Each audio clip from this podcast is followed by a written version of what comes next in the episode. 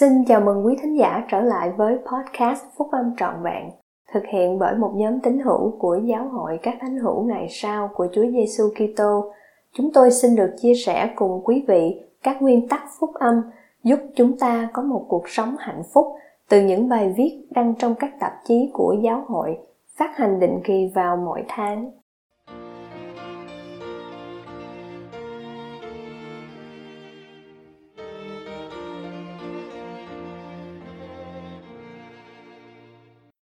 Họ đã có một niềm hy vọng về sự tái lâm của Đấng Kitô và chúng ta cũng vậy. Đây là bài viết của chị Mindy Solu, đăng trong tạp chí Liahona phát hành bởi giáo hội các thánh hữu ngày sau của Chúa Giêsu Kitô vào tháng 4 năm 2020. Các vị tiên tri trong sách Mạc Môn đã có hy vọng rằng Đấng Kitô sẽ đến khi đọc những lời của họ chúng ta có thể có được cùng niềm hy vọng đó. Cho ngày ngài sẽ tái lâm. Những từ nào đến với tâm trí khi anh chị em nghĩ về sách mạc môn? Phải chăng là dân nephi dân la man hay các sắc dân khác? Hoặc là chiến tranh, vùng hoang dã, sự khốn đốn, sự hối cải, sự cứu chuộc, sự ngay chính? Hay chính là Chúa Giêsu Kitô, niềm hy vọng? Lễ phục sinh là thời gian hoàn hảo để suy ngẫm một lần nữa về sứ điệp của sách Mạc Môn. Quan trọng hơn hết thầy là sứ điệp rằng Chúa Giêsu là đấng Kitô, đấng cứu rỗi và đấng cứu chuộc của chúng ta. Nhờ Ngài, chúng ta cuối cùng có thể được giải thoát khỏi những đau đớn của thể xác và tâm hồn, khỏi cái chết và tội lỗi. Chúng ta có thể khắc phục mọi điều tồi tệ mà xảy đến với chúng ta trên thế gian nói một cách đơn giản, chúng ta có thể có niềm hy vọng niềm hy vọng hy vọng thật sự tập trung vào Chúa Giêsu Kitô đã soi dẫn cho các vị tiên tri thời xưa lưu giữ các biên sử trên các bảng khác bằng vàng, mà sẽ trở thành sách mạc môn. Jacob đã nói với chúng ta, vì mục đích ấy nên chúng tôi mới viết ra những điều này, để họ hiểu rằng chúng tôi đã biết về đấng Kitô và chúng tôi đã từng hy vọng trong đợi vinh quang của Ngài hằng bao thế kỷ trước khi Ngài đến. Jacob muốn chúng ta biết rằng ông và các vị tiên tri gìn giữ biên sử đã biết rằng đấng Kitô sẽ đến cả hàng trăm năm trước khi Ngài đến và họ được soi dẫn để có niềm hy vọng đó nhờ lời của các vị tiên tri mà họ đã đọc. Jacob đã giải thích. Và không phải chỉ riêng chúng tôi mới có niềm hy vọng về vinh quang của Ngài, mà trước chúng tôi, tất cả các thánh tiên tri cũng vậy. Này, họ đã tin đấng Kitô và thờ phượng Đức Chúa Cha trong danh Ngài, và chúng tôi cũng thờ phượng Đức Chúa Cha trong danh Ngài. Vậy nên, chúng tôi tìm hiểu các lời tiên tri, chúng tôi có được nhiều điều mặc khải và tinh thần tiên tri. Và sau khi có tất cả những bằng chứng ấy, chúng tôi gây được niềm hy vọng và đức tin của chúng tôi trở nên khó lay chuyển. Niềm hy vọng họ đạt được từ cả kinh nghiệm riêng của họ lẫn những lời tiên tri họ đọc trong thánh thư đã chuẩn bị họ cho ngày mà đấng Kitô sẽ đến cũng giống như vậy, các vị tiên tri ngày nay khuyến khích chúng ta chuẩn bị cho ngày mà Đấng Kitô sẽ tái lâm. Nếu chúng ta muốn có được cùng niềm hy vọng đó, thì chúng ta cũng cần tìm hiểu các lời tiên tri và tìm kiếm để có được nhiều điều mặc khải và tinh thần tiên tri. Những chứng ngôn của họ về Chúa Giêsu Kitô sẽ không chỉ củng cố chứng ngôn của chúng ta mà còn giúp chúng ta chuẩn bị cho ngày Ngài đến.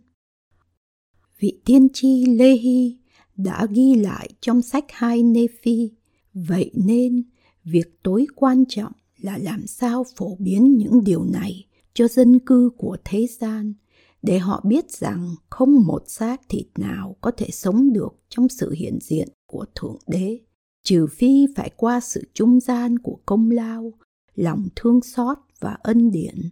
của đấng Messi Thánh là đấng sẽ bỏ sự sống của mình theo thể cách xác thịt và sẽ sống lại nhờ quyền năng của Thánh Linh. Ngõ hầu, Ngài có thể mang lại sự phục sinh cho người chết vì Ngài là người đầu tiên sẽ sống lại. Vị tiên tri Nephi thì ghi lại trong sách hai Nephi và chúng tôi nói về Đấng Kitô, chúng tôi hoan hỷ về Đấng Kitô, chúng tôi thuyết giảng về Đấng Kitô, chúng tôi tiên tri về Đấng Kitô. Và chúng tôi viết theo những điều tiên tri của chúng tôi để cho con cháu chúng ta có thể hiểu được nguồn gốc nào mà chúng có thể tìm kiếm được sự xá miễn các tội lỗi của chúng. Vua Benjamin đã phán trong sách Mosia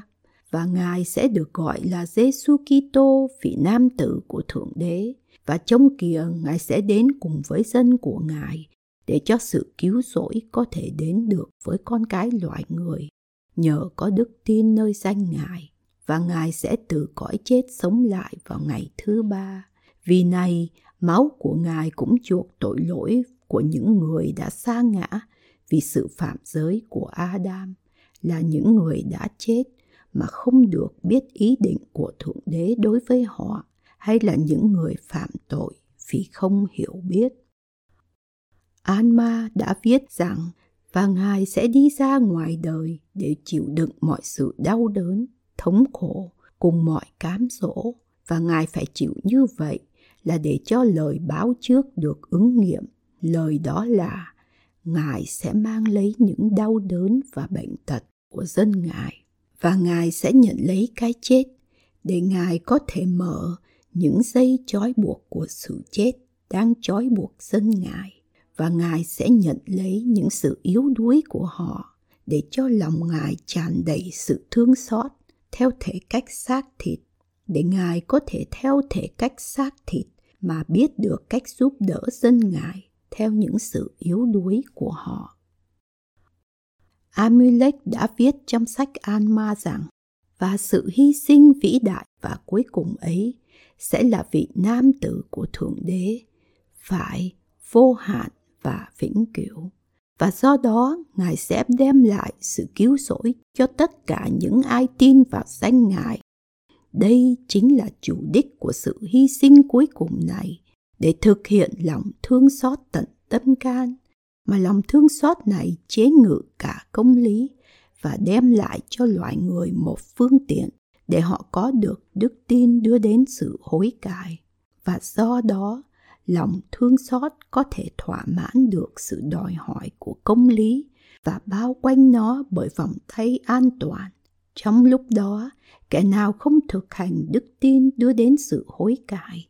thì sẽ bị phơi bày ra trước luật pháp trọn vẹn về những đòi hỏi của công lý. Vậy nên, chỉ có kẻ nào có đức tin đưa lại sự hối cải mới hưởng được kế hoạch cứu chuộc vĩ đại và vĩnh cửu.